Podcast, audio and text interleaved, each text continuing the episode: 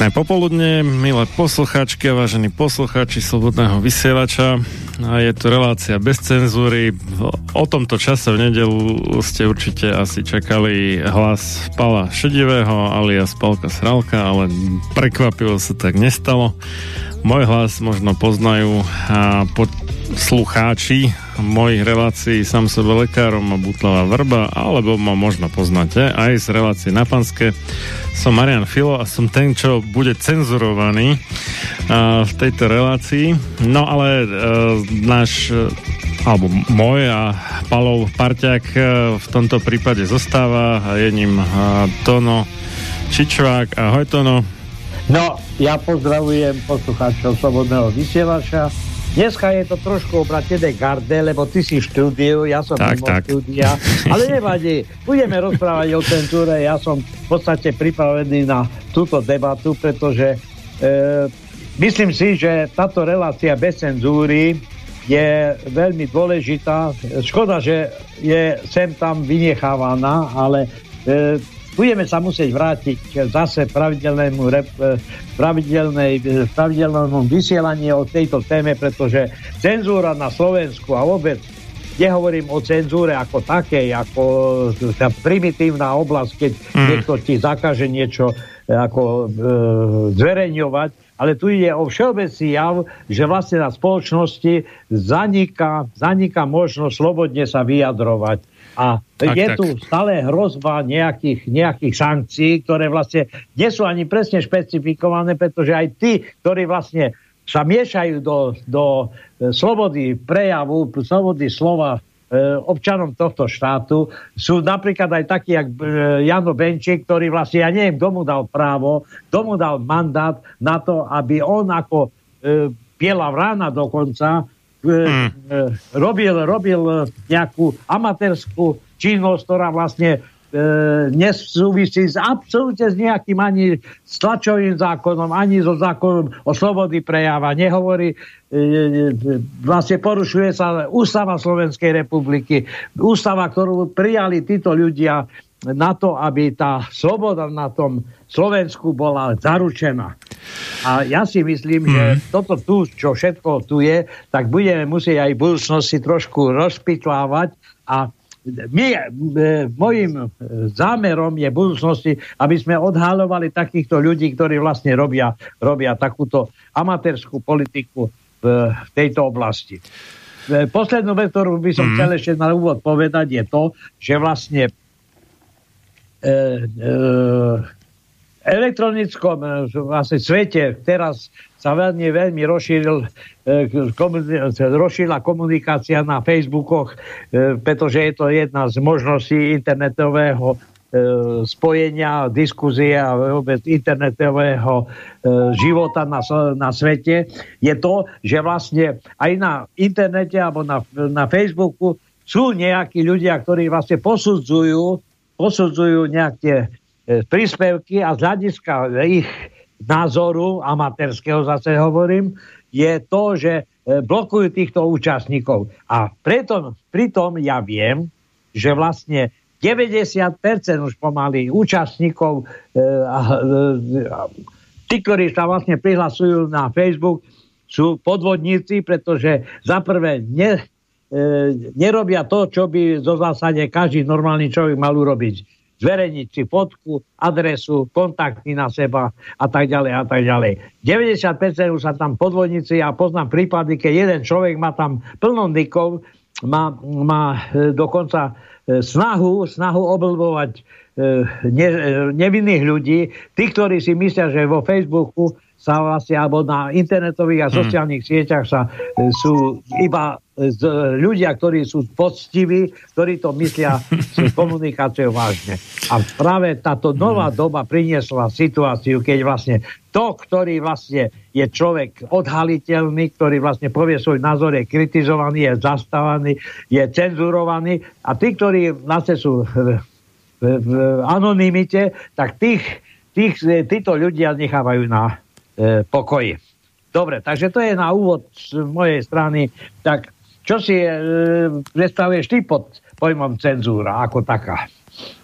No, potlačenie slobody slova nad rámec e,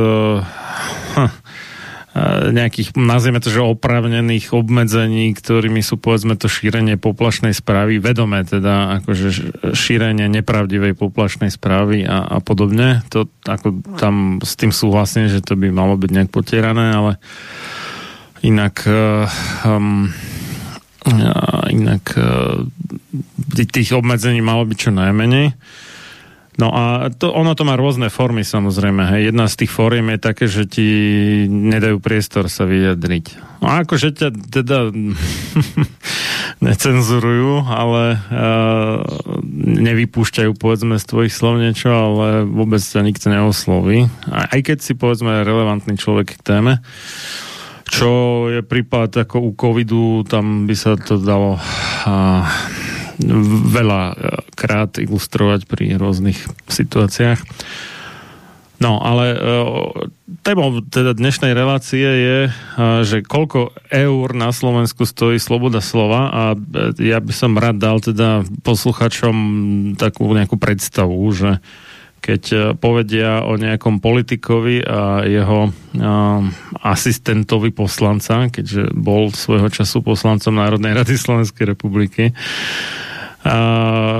že je to a to a ešte to podoprú nejakými faktami a ten daný človek a jeho bývalý teda asistent to nevedia nejak vyvrátiť. Napriek tomu to takéhoto človeka môže stať kopec peňazí, čo som teda v tomto prípade bol ja a môžeme asi vletieť teda do víru udalosti.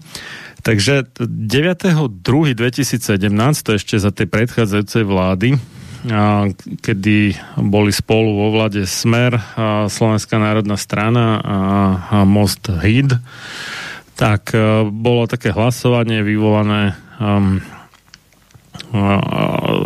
stranou zelených tričiek, nazvime to, kedy šlo o to, že sa majú zrušiť pokuty za odmietnutie povinného očkovania ale tým sa v podstate malo zrušiť povinné očkovanie ako také v princípe.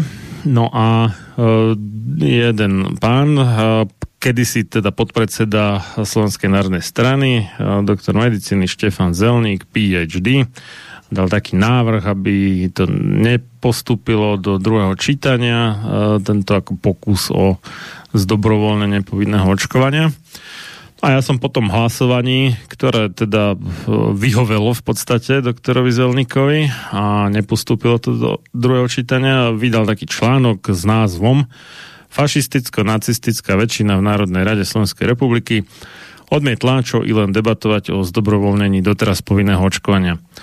Vydal som to na svojej stránke sloboda v ockovaní.sk hneď ten ďalší deň, teda 10. 2 2017. No a Začal som tam tak obšírne definíciou, že čo je to fašizmus a, a národný socializmus pre potreby ďalšej, ďalšieho porozumenia poslucháčov, ktorí asi väčšina z nich nebude čítať ten článok, lebo je pomerne dlhý, tak by som si dovolil tieto pasaže prečítať, lebo budú dôležité.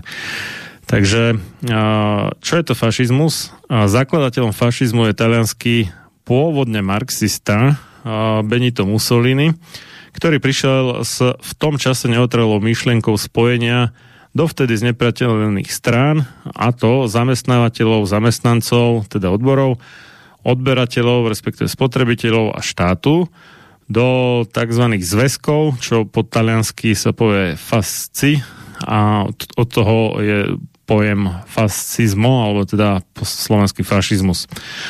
A tieto zväzky sa tiež nazývali korporácie.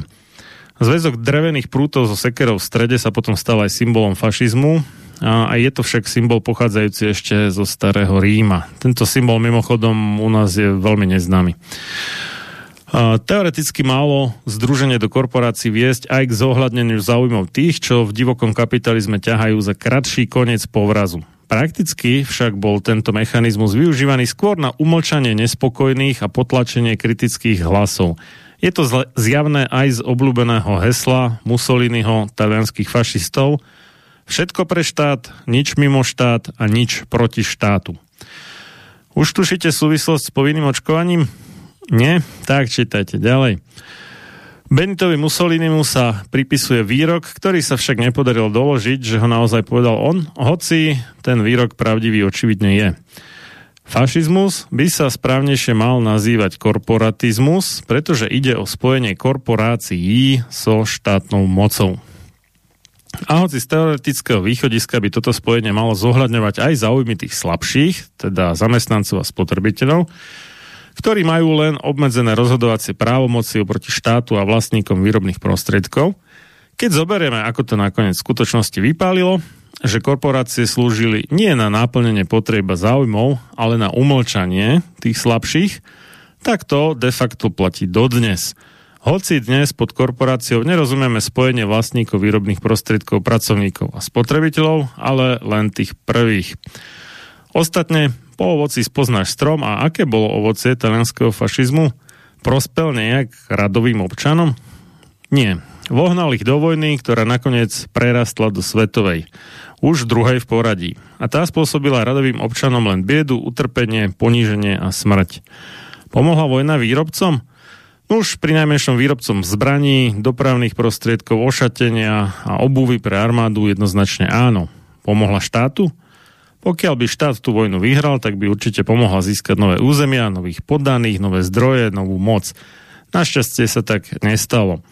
Takže korporácie ako základ fašizmu síce na papieri mali pomôcť radovým občanom, ale realita bola presne opačná. A ako to je dnes? Pracovníci sú nutení makať o dušu spasenú a držať hubu a krok. Ak treba tak robiť aj veci, ktoré sú úplne proti ich svedomiu, ak im teda ešte nejaké zostalo. Inak majú padáka a môžu pokojne aj zomrieť od hladu. Pôvodnému zamestnávateľovi je to fúk a štátu v konečnom dôsledku tiež. Ostatne, čím menej žiadateľov o sociálne dávky, tým lepšie pre štát, no nie? A rovnako obidú aj koneční spotrebitelia, ktorí súd husto zmasírovaný všade prítomnou reklamou, kupujú nekvalitné výrobky, ktoré im neraz vyslovene škodia a ktoré častokrát ani vôbec nepotrebujú, ktoré ich robia chorými, čím sa koleso bezcharakterného biznisu roztáča ešte viac, lebo chorému treba lieky, ale tie farmaceutické, syntetické, patentované, vysokoziskové a jediné preplácané poisťovňou majú takmer vždy toľko nežadúcich účinkov, že vyvolajú chorobu niekde inde v tele a tým aj potrebu ďalších liekov a tak ďalej a tak ďalej. Až to pacienta úspešne dovede do hrobu a víťazstvo pre štát prestane byť záťažou pre sociálnu a zdravotnú poisťovňu. To, že štát dnes pečie s korporáciami, vidíme jasne okrem iného napríklad aj na tom, že zdravotná poisťovňa nikomu nepreplatí bio ovoce či zeleninu, ani bylinkové čaje, ani terapiu u chiropraktika a podobne. Čiže nič, čo by mohlo jedine pomôcť a ak už to nepomôže, tak aspoň zaručene neublíži ale preplatí len tie farmaceutické, syntetické, patentované a vysokoziskové lieky, ktoré majú šialene veľa nežadúcich účinkov a šialene často sú predpisované úplne zbytočne až kontraproduktívne. A do tejto zdravotnej poisťovne musíme povinne platiť výpalné. A áno, nechtiac a proti svojmu svedomiu tým podporujeme aj povinné očkovanie, hoci sme z celej duše proti nemu. A ak nie, tak máme na krku exekutora. A táto zdravotná poisťovňa má navyše ešte tú drzosť, že vykazuje zisky, ktoré vznikli jedine tým, že nepreplácala potrebnú zdravotnú starostlivosť všetkým, čo ju potrebujú a nie v dostatočnej miere. A preto napríklad na Slovensku každoročne zbytočne predčasne zomiera odhadom 3000 až 5000 ľudí. Vinou nášho fašistického zdravotníctva čo je potvrdené z najvyšších miest. Tam je potom odkaz na jeden článok z mainstreamu, kde sa hovorí o takejto cifre podotýkam, že to bolo pred koronou, hej, že počas korony to vyhnali na ešte podstatne vyššie čísla. Pokračujem v článku. Takže takto vyzerá reálny korporatizmus, kde korporácie idú ruka v ruke so štátom, kde štát vytvára zákony tak, aby sa dobre darilo tým najväčším podnikom, teda korporáciám, dnes už takmer výlučne v zahraničných rukách a vo všetkých smeroch ich reálne štát zvýhodňuje pred radovými občanmi, zamestnancami, živnostníkmi, rolníkmi, malými slovenskými podnikateľmi, spotrebiteľmi. Toto je reálny fašizmus, hoci bez fašistickej symboliky. Potom tam teda e, rozoberám nejaké rozdiely oproti e, národnému socializmu, teda nacizmu, ono je to jedno aj druhé, je v podstate e, diktatorská lavicová ideológia. A v tom nacizme tam sú tie rozdiely, že on tam riešil nejaké rasovú hygienu a takéto záležitosti, čo ten pôvodný italský fašizmus nejak ako nie, neskôr sa teda Mussolini dal ukecať ako keby Hitlerom a do toho, aby tiež razil rasizmus. No a potom a, spomínam Mengeleho a tie jeho pokusy na väzňoch v koncentračných táboroch. No a toto bolo neskôr teda súdené po skončení vojny v Norimbergu a v rámci teda norimberských procesov a jeden z nich bol aj norimberský lekársky proces, E, kde boli súdení tí nacistickí lekári, čo robili takéto obludné pokusy. A Mengele teda žiaľ zdrhol do Južnej Ameriky, kde spokojne dožil do staroby, takže ten odsudený nebol, respektíve ak aj bol, tak e, nič z toho, neodpíkal si trest. No a z norimberského procesu potom vystal tzv. norimberský kódex, čo je desatoro, ktoré stanovujú, ako sa majú vykonávať eticky priateľné pokusy, lekárske pokusy na ľuďoch. No a toto bola teda uh, definícia uh, fašizmu a potom som tam uh, rozoberal, že uh, prečo vlastne to povinné očkovanie, tak ako je u nás zavedené, je v skutočnosti lekárskym pokusom, ktorý de facto porušuje teda ten norimberský kódex a je rovný principiálne tým nacistickým lekárskym pokusom. Uh, teda... Dobre, Marian, no. trošku si oddychni. Trošku si oddychni. Uh-huh. Ja, by som sa, ja by som sa zamiešal do toho iba do, do, do takej miery, uh-huh. že mhm. vlastne my zabúdame na základnú, by som povedal, filozofickú otázku, ako je na tomto svete vlastne e, zavedený systém starostlivosti alebo alebo riadenia spoločnosti ako takého. Tak keď máme tu nejakú masu ľudí, ktorá je pracujúca, ktorá je všeobecná, ktorá je, ktorá je nejakým spôsobom e, očakávajúca, že vlastne im niekto niečo bude riešiť, nejak pomôže alebo bude ich riadiť do takejto miery, že vlastne oni nebudú mať e, v tejto oblasti nejaké starosti. Z, vieme dobre, že vlastne svetom začali vládnuť peniaze veľmi dávno. E, najprv to bolo všeliak, dokonca už boli aj snahy, že peniaze nebudú vôbec platiť a nebudú na svete, že budeme žiť z iných, e, by som e, pomerov, ale bohužiaľ prišla doba, že vlastne tie peniaze získali znova na moci a vlastne tie peniaze, tie peniaze určujú, určujú spôsob e, vládnutia na tomto svete. A teraz vráťme sa k tomu. Kto má najviac peniazy, ten vládne. Najviac peniazí má samozrejme zbrojný priemysel, to budeme hovoriť, a druhý je farmaceutický priemysel. Hmm. Tu sa treba zastaviť a povedať, dobre, e, farmaceutický priemysel, prečo, prečo sme mu dali takúto moc, že vlastne on na základe týchto peňazí určuje, určuje nielen, nielen to, ako sa budú ľudia liečiť, aké lieky sa budú vyvíjať, ale určuje podľa mňa aj spôsob, ako ovládnuť týchto ľudí rôznymi chorobami. Ja nehovorím, ano. že vymýšľajú, ale tie rôzne laboratória, ktoré sú, možno, že aj teraz na Ukrajine, spôsobujú to, že vlastne e, e, dokonca sa preriekol Gil Gates, že vlastne na svete je nás strašne veľa, že treba nás decimovať. Lebo vlastne táto zem nie je schopná uživiť také množstvo. Veď ja sa pamätám na e, dobu, keď vlastne boli 3 miliardy ľudí na svete a už sa hovorilo, joj, to je strašne veľa. Potom už sa blížilo k 5 miliardám, tak to už že aj bude veľký, veľká pohroma. A teraz je nás pomaly 8 a dokonca ten, ten stav je takýto e, ne, ako ne, ne, neúnosný, že vlastne sú komunity, komunity alebo sú by som povedal, občianské, občianské spoločenstva, ktoré, ktoré vlastne sa premnožujú. Nebudeme hovoriť teraz o islamistoch, nebudeme hovoriť o nejakých iných.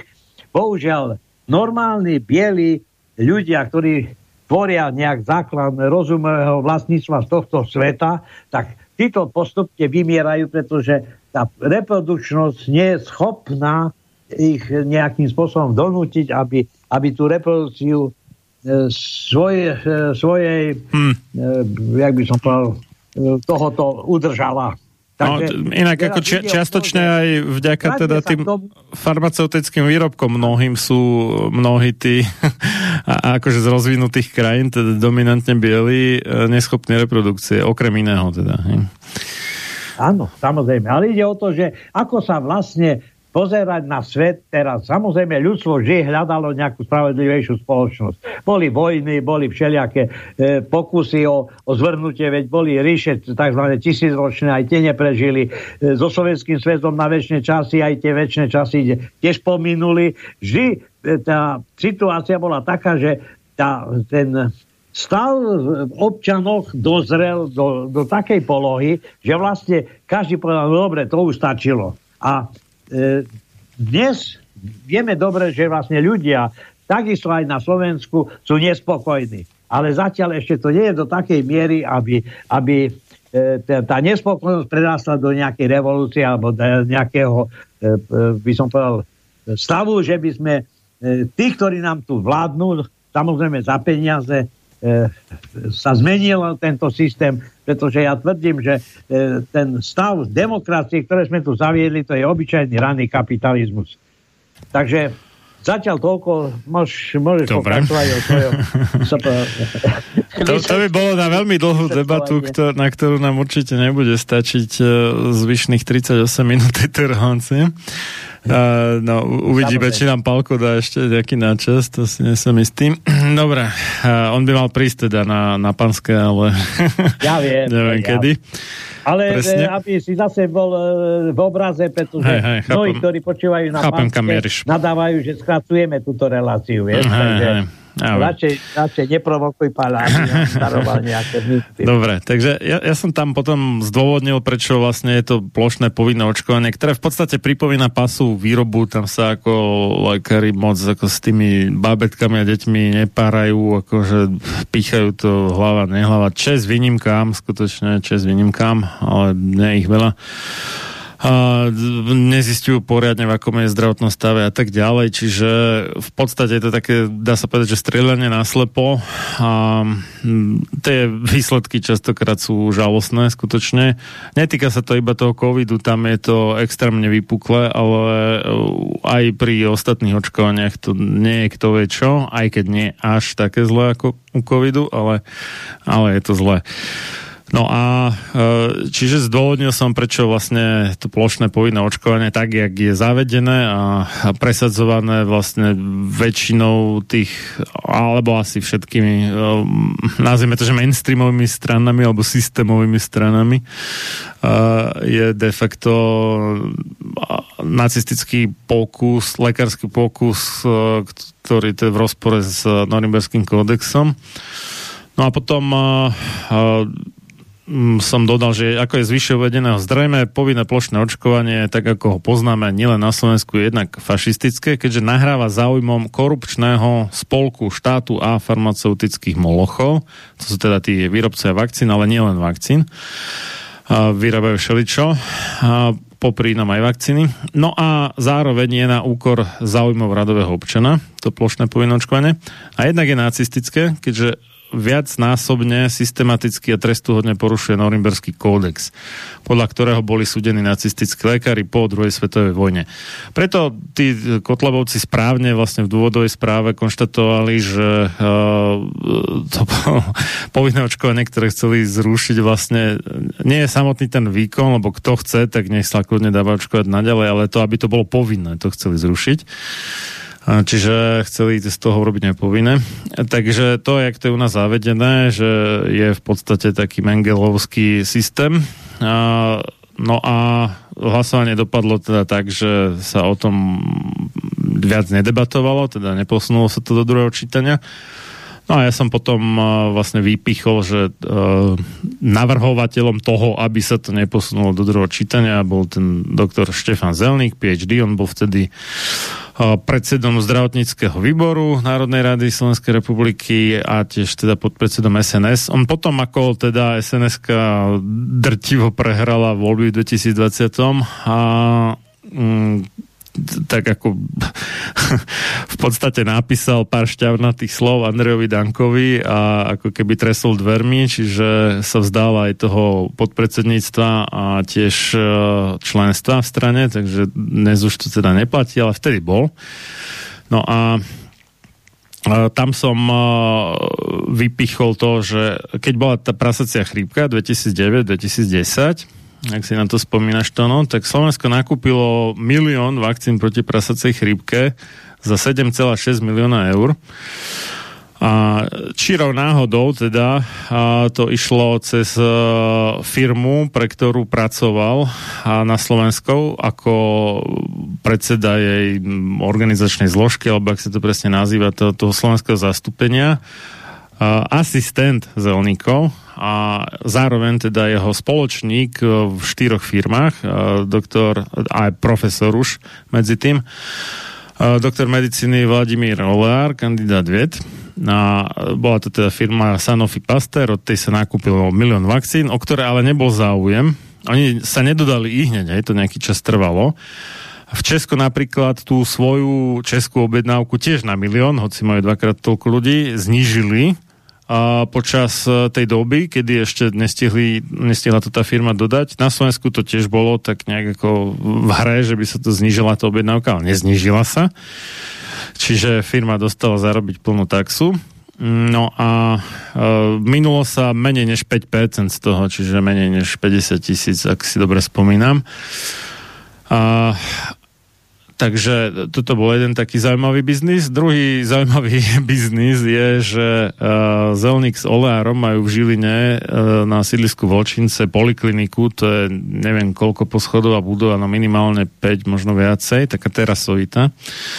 A to ich ako sprivatizovali to v podstate, predtým to bolo štátne samozrejme, ako tiež ako zdravotnícke zariadenie, potom to sprivatizovali a je to ich nejaký spoločný majetok. A z eurofondov získali 1,6 milióna eur, samozrejme za čas, kedy bola sns vo vlade, hej, ako inak. 1,6 milióna eur na rekonštrukciu tejto ich súkromnej polikliniky, takže taká otázka do plena je, že my nemáme častokrát vymenené okna za nejaké také, čo by tesnili v štátnych uh, nemocničných budovách niektorých ešte stále ale na súkromnú polikliniku sa eurofondy našli. To je tak akože, no, na zamyslenie. A, a týmto som zdokladoval, že vlastne tu ide o to prepojenie, že, že ten oleár bol uh, už asi nie, ale bol vtedy uh, vlastne slovenským zástupcom tej nadnárodnej korporácie vyrábajúcej vakcíny. Zároveň teda bol uh, asistentom poslanca Zelníka, s ktorým zároveň teda má ešte 4 firmy a ten Zelník zároveň silne podporuje to povinné očkovanie, nechce, aby sa od neho upustilo. Ten uh, Sanofi Pasteur dodáva vakcíny aj pre povinné očkovanie detí, a, ale aj teda tie proti prasacej chrípke. Čiže je tu evidentné uh, prepojenie tej štátnej moci s farmaceutickou korporáciou a teda to náplňa tú definíciu, že fašizmus by sa mal po správnosti volať korporatizmus, lebo ide o spojenie štátnej moci s korporáciami.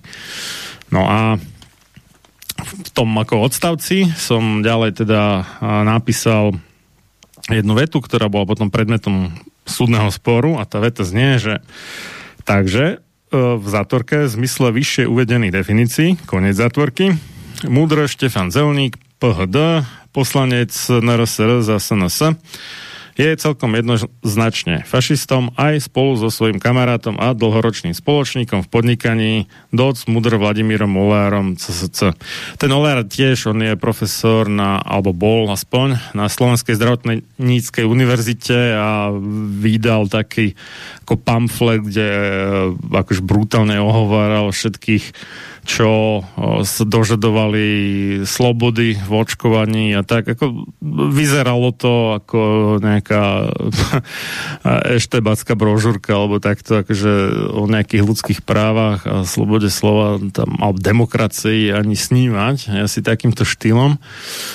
No a kvôli tejto vete, teda ma obaja, každý zvlášť, zažalovali. A o pár mesiacov po vydaní článku, konkrétne teda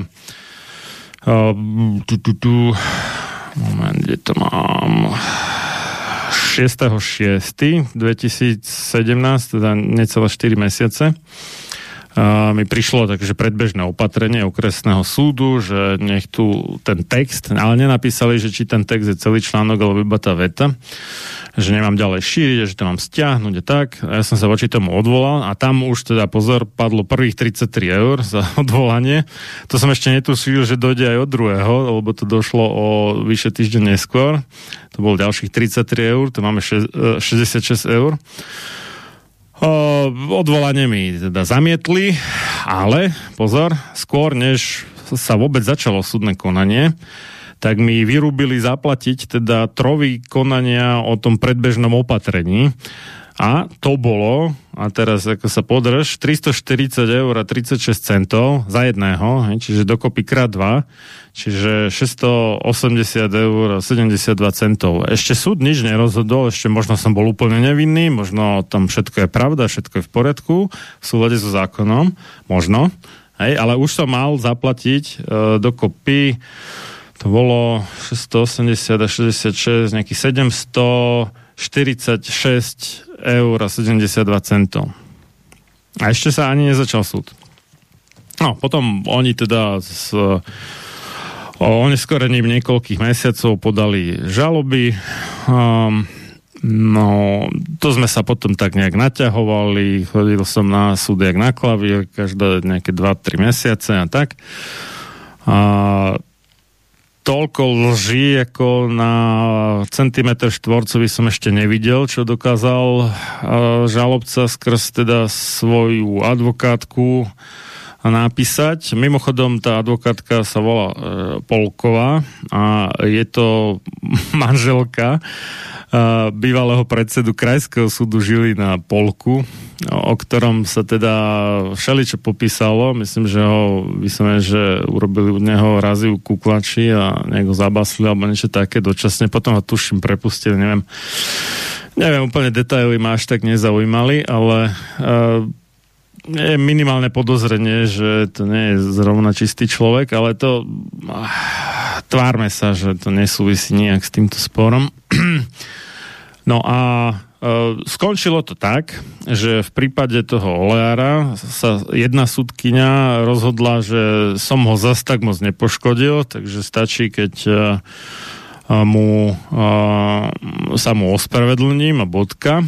A v prípade zelníka paradoxne, pretože Olár nie je až tak ako exponovaný, ako mm, nejaký politik alebo verejne činná osoba, ale v prípade Zelníka naopak tam vyhovela jeho návrhu, obaja teda sa dožadovali odškodnenia tisíc eur a plus trovy konania Takže v prípade menej exponovaného, u ktorého by sa to dalo viacej ako kvázi e, akceptovať, tak tomu nepriznáva odškodnenie jedna súdkynia a v prípade viac exponovaného zenuníka politika na rôznych úrovniach, lebo on je aj mestským poslancom v Žiline, aj krajským poslancom v Žilinskom kraji a v tom čase ešte bol aj v Národnej rade poslancom a ešte má neviem koľko firiem, takže je to úplne, že superman, keď toto všetko zvláda. Tak v jeho prípade teda súdkynia sa rozhodla mu priznať tých tisíc eur no.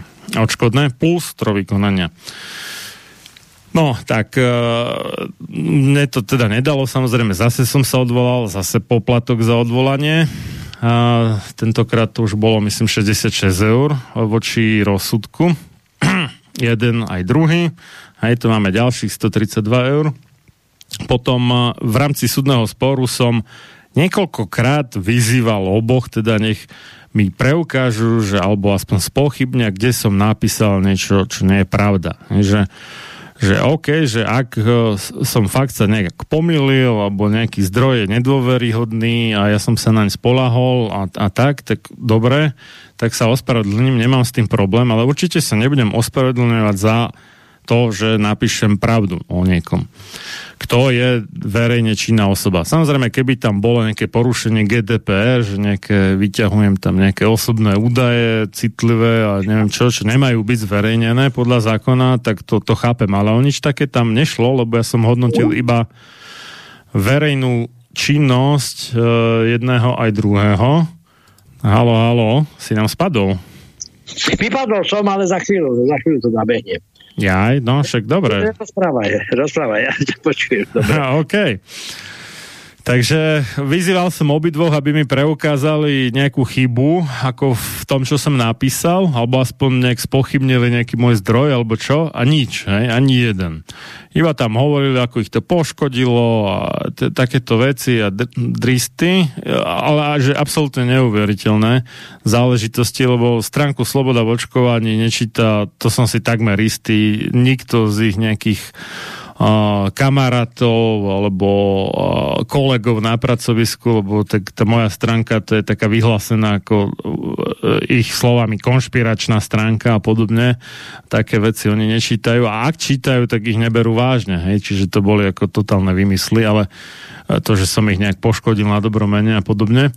Naopak, podľa mňa oni sa poškodili tým, že to ako keby rozvírili, lebo nebyť toho súdneho sporu, tak na to sadne práh a nikto si na to už nespomenie, vlastne na ten môj článok. Ale vďaka tomu, že na mňa podali žalobu, tak sa to v podstate oprašuje znova a znova. No, a takže e, toto, ako neverím tomu, že to bol skutočný účel a že ako keby očistiť svoje meno, lebo reálne u tých ľudí, na ktorých im záleží, som ja im nijak nepoškodil. Ale dobre. A nejak mi neboli schopní preukázať nejakú chybu. Ale čo urobili, alebo teda to bol zrejme nápad tej advokátky Polkovej, že, že ona vymyslela, že No, fašizmus, ale to nie je to, čo som si ja tam akože vymyslel, hoci ja som si to nevymyslel, ja som iba citoval tie definície, ktoré už boli zverejnené niekým úplne iným dávno, dávno predo mnou. Ale dobre, a, že to nie je to, ale že fašizmus to je to, čo sa píše v krátkom slovníku slovenského jazyka. He? A že všetci ľudia na Slovensku pod fašizmom rozumejú presne toto a nič iné. A nikto pod tým nerozumie nič iné. Takže keď sa povie fašizmus, všetci to chápu tak, ako píše ten krátky slovník slovenského jazyka a nikto to nechápe inak. Čo je samozrejme lož. Zapni ma teraz, lebo ťa volám. Však si, ale, vo vysielaní si. Ale cez telefón, ale e, ešte... Aha. Musí... Aha. Tak teraz, to je dobre. Jaj, pardon. Dobre.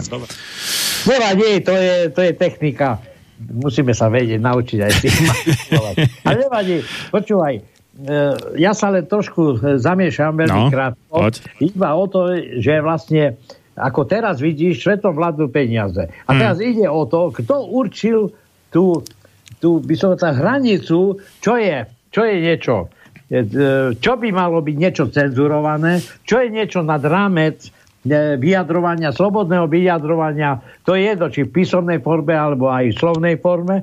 A kto o tom rozhoduje? No korporácie, však o, o, o tom to je. Že no. korporácie, ale zober si, že na Slovensku neexistuje nejaký, nejaký systém e, centrálny, e, podľa mňa centrálnej e, cenzúry, pretože keď už taký Benček sa mieša, ktorý je vlastne amatér a mm. on mi už lezie na nervy, pretože E, tento človek je pokladaný za, za jak by som povedal, nechcem povedať jediného, ale jeho pretlačajú dopredu a pritom nikdy nevidíš za, za ním, kto je vlastne ten, ktorý vlastne rozhoduje o cenzúrach na Facebooku, o cenzúrach v slobodnom e, šírení informácií, ako napríklad aj v tvojom prípade. Uh, no a pritom inak Benšik bol akože teda tvár novembra 89, hej, čiže on akože bojoval proti tej totalite, proti potlačeniu slobody slova ale a tak. tým hej. E, spoločné e, boj za potlačanie nejakých slobod v minulosti v bielom režime, e, s potlačaním zase, alebo so špehovaním špehovaním novom systéme. Nie, však, ale on je úplne rovnaký bolševik a štebák, jak ty, proti ktorým on aspoň údajne teda bojoval. A on má presne tie isté metódy.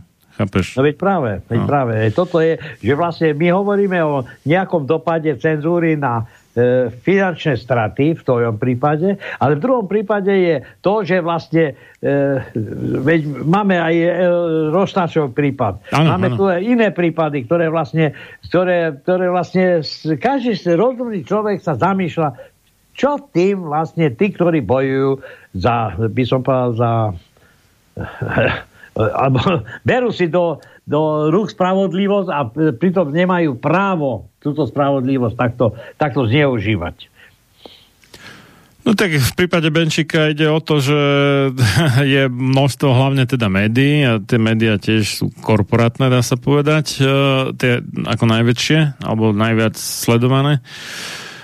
Že mu dávajú slovo, berú to vážne a v podstate strpčujú život tým, na ktorých si Benčík sadne. Vieš. No, to je, ja si myslím iba jednu vec, že oni sa skrývajú za neho. Oni An, sú áno, aj, áno, aj, aj sú radi, že je niekto, ktorý aj, vlastne aj. je ako vpredu a on je ten bytý človek, ktorý... A oni povedali, dobre, dostanú po papuli, tak eh, to je jedno problém. Ale tí ľudia po pozadí, ktorí vlastne zneužívajú jeho, hmm. jeho prácu, e, sa smejú za bukom a sú radi, že vlastne nejaký taký, taký systém u nás blbý, blbý mm. systém funguje.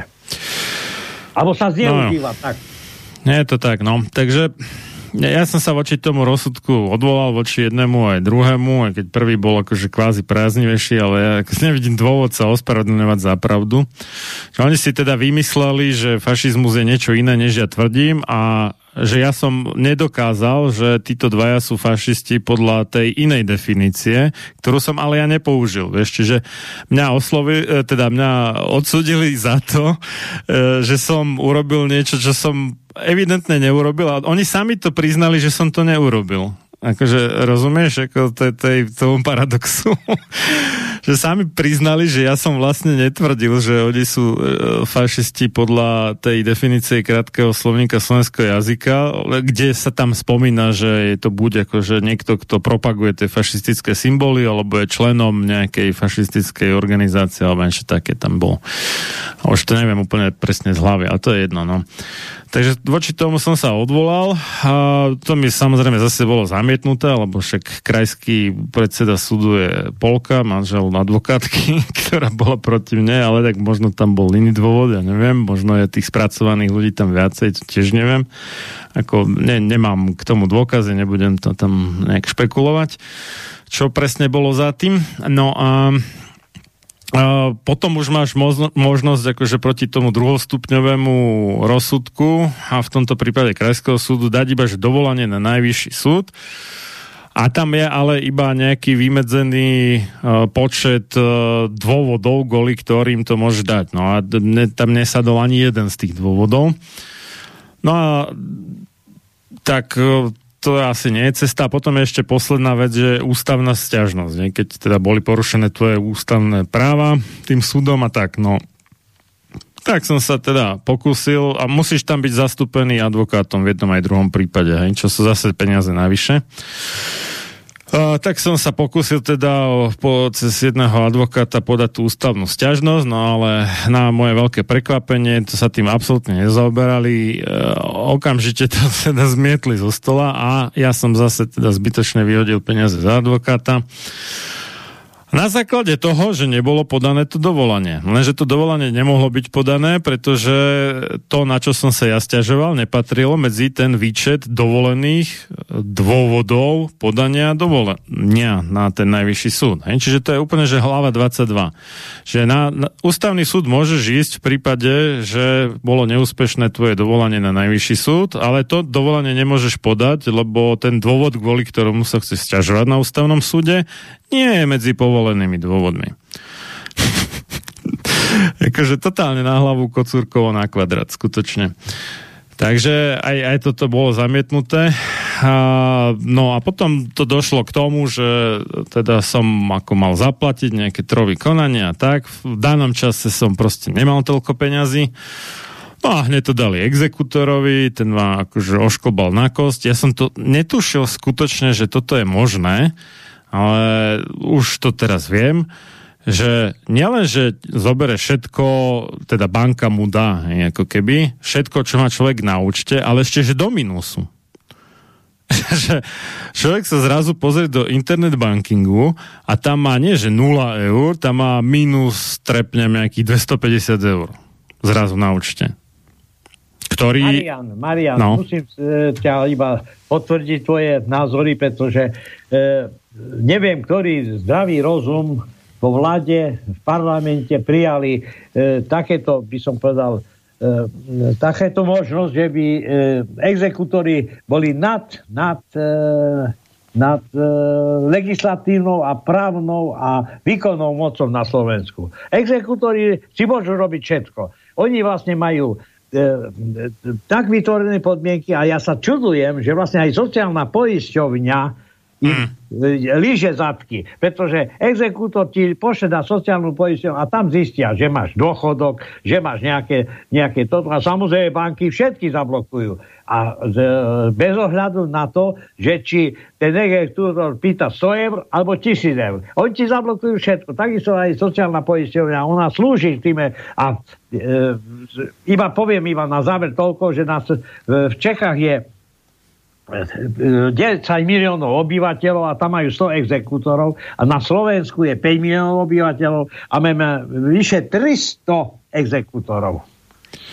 No, mimochodom, Takže... ako to, to, toho exekútora, ja keby v Žiline neexistoval exekútor, tak samozrejme dali si nejakého z Martina, ale asi by som mal byť rád, že nebol z Michalovec, alebo čo, ja už ako, neviem, ale ako, mne to príde totálne na hlavu. Aj, ako, e, ako, že chápem dôvod existencie nejakých exekútorov, ako vymáhanie dlhov, ako, že rozumiem tomu, že to nie je ako úplný nezmysel, ale keď už, tak e, keďže jeho úlohou je vlastne vymáhať vykonanie rozsudku, tak by to mala byť nejaká štátna funkcia, nie súkromné podnikanie, podľa mňa teda.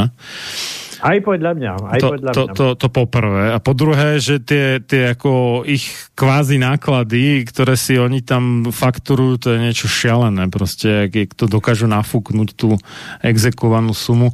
Mimochodom, execute po anglicky, okrem toho, že vykonať niečo, znamená aj popraviť. Čiže exekutor je popravca alebo kat a čo celkom sedí teda na mnohých takýchto našich exekútorov. No a teraz ako, aby to nebolo málo, tak uh, prvýkrát mi siahol exekútor na účet 20. decembra minulého roku čo mi nejakých vyše 400 čosi eur zobral a dostal ma do minusu. Takže to Dobre. bolo to úplne dokonalé, že tesne pred Vianocami, akože mh, proste, vieš, ako to, už sa to viacej hodiť nemohlo naozaj. A komu, komu vlastne tie peniaze on e, exekútor? No však väčšinu má... si nechá on a v podstate Ale menšinu dá tomu, e, vlastne to ide cez tú právničku, v podstate tú advokátku a potom ja neviem, jak to je, akože koľko ona z toho dá tomu e, žalobcovi, neviem. No lebo je taká zaužívaná ako e, nepísaná pravda, že exekútory najprv riešia svoje problémy. Áno, áno, áno, áno. E, oni si odkladajú, oni tým, pre koho oni stiahujú peniaze alebo dobijajú peniaze, e, e, pokladajú na poslednom mieste. Tak, Čiže tak, tak. on keď ťa oškube na čisto za exekučné poplatky, za to, za to, za to a nakoniec to, čo sa zvyší, to dostane ten, komu držíš. A znamená to, že vlastne to, že keby boli tie, tie, by som povedal, tie činnosti trošku reálne hradené, ale predsa, keď niekto dlží 600 eur a exekútor zoberie ti 6 tisíc, tak no. ja sa čudujem, no, že no, vôbec práve. tento stav je ešte vôbec na Slovensku možný. Práve, práve. No v tomto zmysle akože fajn, ak má sme rodina ten program, ako že chcú nejak uh, skrotiť teda tie exekúcie, no zatiaľ za tie dva roky sa im toho asi moc nepodarilo, zdá sa, neviem. Lebo peniaze vládnu svetom. Tuším, tuším, asi to nejak obmedzili ako z tej uh, všeobecnej zdravotnej a sociálnej poistevne tej exekúcie. Aspoň nie som si istý, sa mi mári, že asi, asi niečo v tomto smeru urobili, ale ako celkovo, že by sa zmenil systém, nemám ten dojem. Asi nie. No, na tomto mieste by som rád poďakoval kamarátovi Mirovi, ktorý je tak, nazvime to, že viacej vo vate, lebo je um, šéf dvoch fabrik a tiež teda je kriticky voči očkovaniu a podobne, tak ten ma ako teda z toho vianočného márazmu vytrhol že mi v podstate preplatil tú exekúciu. Uh, veľmi srdečne ďakujem, no ale A to som si asi naivne myslel, že týmto končí, ale neskončilo to tým. Takže to, to my teda, z, ja mám účet v dvoch bankách, hej, no, tak toto by zobrali z jednej banky. Hej, no. no a teraz uh, uh, novú exekúciu mi dali, alebo teda, neviem, nový pokus, alebo jak to mám nazvať, tak tentokrát už z oboch bank a už vyše tisíc eur, ako, takže to už som akože úplne v háji. Takže momentálne, keď to spočítam, že všetky tie účty, tak mám čistý mínus niekoľko stovek a nejak akože horko ťažko prežívam. Som odkladal zaplatenie poplatkov za byt a nedoplatok sme mali za elektrínu, lebo však elektrína išla hore, hej, a tieto srandy a reálne ako teraz stojím na tom asi tak, že rozmýšľam, že či zaplatím neviem, telefón alebo kúpim deťom niečo pod zub, hej, asi, asi takýmto štýlom. To je v túto chvíľu. Čo je inak ako podľa mňa veľmi také akože neprezieravé, lebo keď ten exekútor v podstate tak pritlačí tú exekúvanú osobu, že tá nie je schopná fungovať vôbec, tak potom tá splat, alebo schopnosť splácať nejaký dlh je logicky nižšia, nie? než ako keby tak nejak nedávkoval takto brutálne. No čo už, no, každopádne ja som doteraz nie jak zázrakom možno prežíval s e, milodarom, nazvime to, horko ťažko s drtými ušami to nejak vychádzalo. Vďaka všetkým darcom teda, ktorí ma podporovali, či už tú moju činnosť na poli slobody vočkovania alebo na slobodnom vysielači, tie dve moje relácie, sám sebe lekárom a Butlava Vrba. Ale e, teraz jednak teda z dôvodu ako vyšťavenia tou koronou mnohí prišli o pracu alebo a o firmu a podobne a teraz ešte tie, ten raz nákladov na energie a tým pádom v podstate na všetko, tak viacerí tí pravidelní darcovia mi odpadli, takže moje príjmy išli dole, ale moje náklady išli ešte výrazne nahor, takže nie som schopný už z toho ďalej prežívať. Taká je realita, takže ak niekto počúva, taký, kto je schopný mi ponúknuť nejakú platenú prácu, či už teda niečo cez počítač, môže byť ako home office, alebo aj nejakú manuálnu v Žiline, alebo v okolí nejakom rozumnom, povedzme do 30 km alebo tak, tak e, budem veľmi vďačný ako skutočne, lebo už akože napriek veľkej snahe a napriek maximálnej miere úspor proste to nevychádza finančne. A ja okrem Míra teda by som ešte rád poďakoval aj Jarke, ktorá uh, ma tiež vytrhla viackrát uh, z nehlutostnej situácie finančnej významnými inekciami. No, finančnými vidíš, myslím. Vlastne tak. Dôsledok, tu no. je vlastne dôsledok e, cenzurovania názorov. Čiže máš nejaký názor ano. a nakoniec ty, e, niekto iný rozhodne, že vlastne to, čo si vyslovil, musíš aj zaplatiť. No, tu, je, ja tu, je, tu, je, tu ide o to, že, že poprvé, ja som povedal pravdu a oni to nedokázali spochybniť, ale napriek tomu, že som povedal pravdu, tak uh, ma to stálo niekoľko tisíc eur. Ne, to je... Toto o to ide, že tá, vlastne tá sloboda prejavu je tu potláčaná, pretože keď mám pravdu povedať, človek, ktorý vlastne ako v tom prípade e, vysloví nejaký názor, tak za to predsa nemôže v normálnej spoločnosti niekto trpieť ekonomicky. Dobre, že ti dá po možno že ťa e, vlastne e, postaví niekde na pranier, alebo že ti dá nejaký trest, že e, čo ja viem, sa musíš mu ospravedlniť alebo niečo, ale nie ekonomicky zničiť. Veď to predsa nie je možné, aby toto v normálnej demokratickej spoločnosti bolo pravidlo. A to nie si ty prvý prípad, to je pravda. No, takých bolo viacej, však no, aj Tibor Eliot Rostas, ten tiež dostal riadnu palku zaplatiť za to, že iba citoval slovenských uh, obro, teda národných obroditeľov. Buditeľov, buditeľov. Buditeľov, no, tak aj obroditeľov svojím spôsobom. No, jasné. Uh, to isté, hej, no. Takže samozrejme, keď niekto ma chce podporiť finančne, kľudne môže, nájde kontakty, či už PayPal, alebo číslo účtu na www.slobodavodskovanie.sk, ale to je, ja to chápem, že v dnešnej dobe to je jednak ťažšie a jednak uh,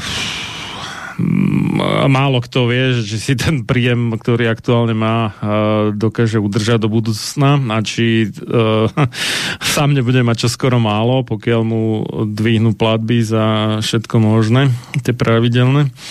A každopádne dovolím si tvrdiť, že som pomerne zručný aj tak, tak že manuálne, keď mám momentálne nejakú nadvahu, ale a viem, sa, viem sa otačať aj e, s vrtačkou, aj s neviem čím všetkým, takže a, mohol by som byť niekomu užitočný. No a ešte by som rád dodal, že ja som vlastne v priebehu toho sporu opakovane, veľakrát, niekoľko desiatokrát vyvratil jednému aj druhému vyslovene lži, čo oni tvrdili. Hej. Oni napríklad požadovali, že ja mám z sociálnych sietí odstrániť všetky výskyty ako toho môjho textu, čo ja môžem iba v prípade, že som ich ja sám publikoval. Oni tvrdili, že ja to môžem všade, vieš, alebo a mi vyčítali, že keď Google do Google dáš, že mudr Štefan Zelník, takže ti to vyhodí fotku Mengeleho. A že teraz ja som, ja som za to zodpovedný, ako keby som ja šefoval Google, vieš, ako keď majú s tým problém, prečo sa neobrátia na Google, vieš, to, také, takéto záležitosti, akože úplne stupidity x som to povyvracal. Ten Zelník mimochodom v Národnej rade tvrdil vyslovené lži, okrem iného aj o mne. A priamo na tom súdnom spore uh, tvárov v tvár som mu vyvratil tie lži. Aj tak nič. Súdkynia absolútne ignorácia, totálna E, vôbec ne, nebrala v úvahu, že, že žalobca evidentne preukázateľne klame, hej, tam nebol schopný reagovať nejak uh, vecne na to, ako som mu vyvratil jeho lži, iba také dristy, že a to je absurdné, a také také ako šteky v podstate, nič viacej. Napriek tomu teda ona v podstate opísala, ako keby a sa stotožnila e, plne s tou argumentáciou žalobcu a to, čo som tam ja napísal, ako keby som hovoril do vzduchu, ako keby to neexistovalo. Čiže ja sa môžem domnievať, Môže to byť pravda, nemusí, ale tak položme si otázku, že či to náhodou nie je tak, že jak sns bola zakopaná dlhé roky a stále do veľkej miery ešte je v Žiline a aj okolí, lebo to bola taká tá bašta, však Jano Slota tam bol dlhé roky primátorom a tak, takže či to tak nie je, že oni sa tam tak nejak tí, tie staré štruktúry, alebo jak ich nazveme, poznajú jeden s druhým, možno chodia spolu na kávu, na obed, na golf, ja neviem na čo, hej, a aj keď ja sa neviem dopatrať nejakých takých väzieb a podobne, okrem toho teda, že predseda krajského súdu je manžel tej advokátky, tých oboch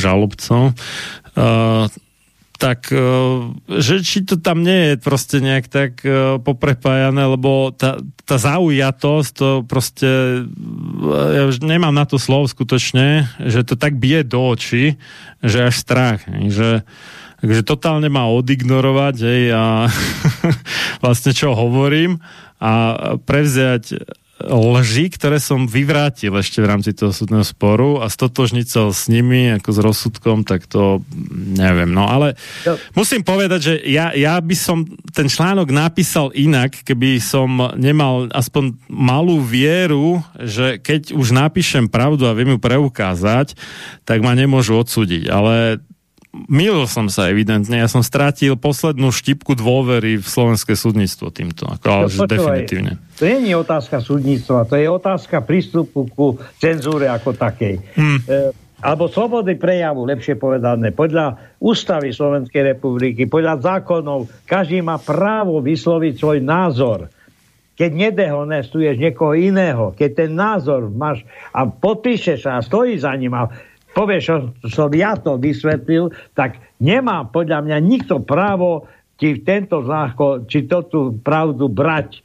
Vysloví iný názor? Môže, veď povie. Ja je, oponujem tvojmu názoru tak, že vlastne moja pravda je iná, pretože ja tvrdím, že pravda neexistuje absolútna, pravda existuje, každý, každý má svoju pravdu. A toto tu nejak nechceme rešpektovať, že vlastne potlačame e, názory tých, ktorí nemajú peniaze, v tom tvojom prípade, a dávame do popredia ľudí, ktorí peniaze majú. A ja tvrdím stále, že svetom platnú peniaze. Ten, kto má peniaze, má pravdu. No a zákony by po správnosti mali byť, ale nie sú evidentne, alebo teda výklad tých zákonov súdcami nie je. Zákony by mali byť na ochranu slabších pred silnejšími, pretože áno, silnejší áno. si dokážu poradiť aj bez zákonov, keby o to šlo. No ale nie sú. Evidentne reálne chránia silnejších pred slabšími. Dobre, Uplynul nám často, no. Ďakujem ti Áno, za spoluprácu. Dobre, môžeme pokračovať potom na budúce, keď bude možnosť, tak ďalej rozvinieme tú otázku Kľudne. cenzúry ako takej, pretože toto je veľmi vážna vec, ktorá vlastne na Slovensku e, sa bagatelizuje a tu skús, a e, vlastne mne to tak prípada, ako keby tento psychologický tlak na nás spôsoboval, že dajte si pozor, dajte si pozor, lebo, lebo môžete dostať po hlave. tak, tak, no aj, aj, mnohí aj dostanú a potom slúžia ako odstrašujúci príklad, no. Viď, dobre, dobre, Marian. Rostas, alebo Mazurek a pár ďalších. Dobre, ďakujem veľmi pekne. Táto relácia vznikla za podpory dobrovoľných príspevkov našich poslucháčov. I ty sa k ním môžeš pridať. Viac informácií nájdeš na www.slobodnyvysielac.sk Ďakujeme.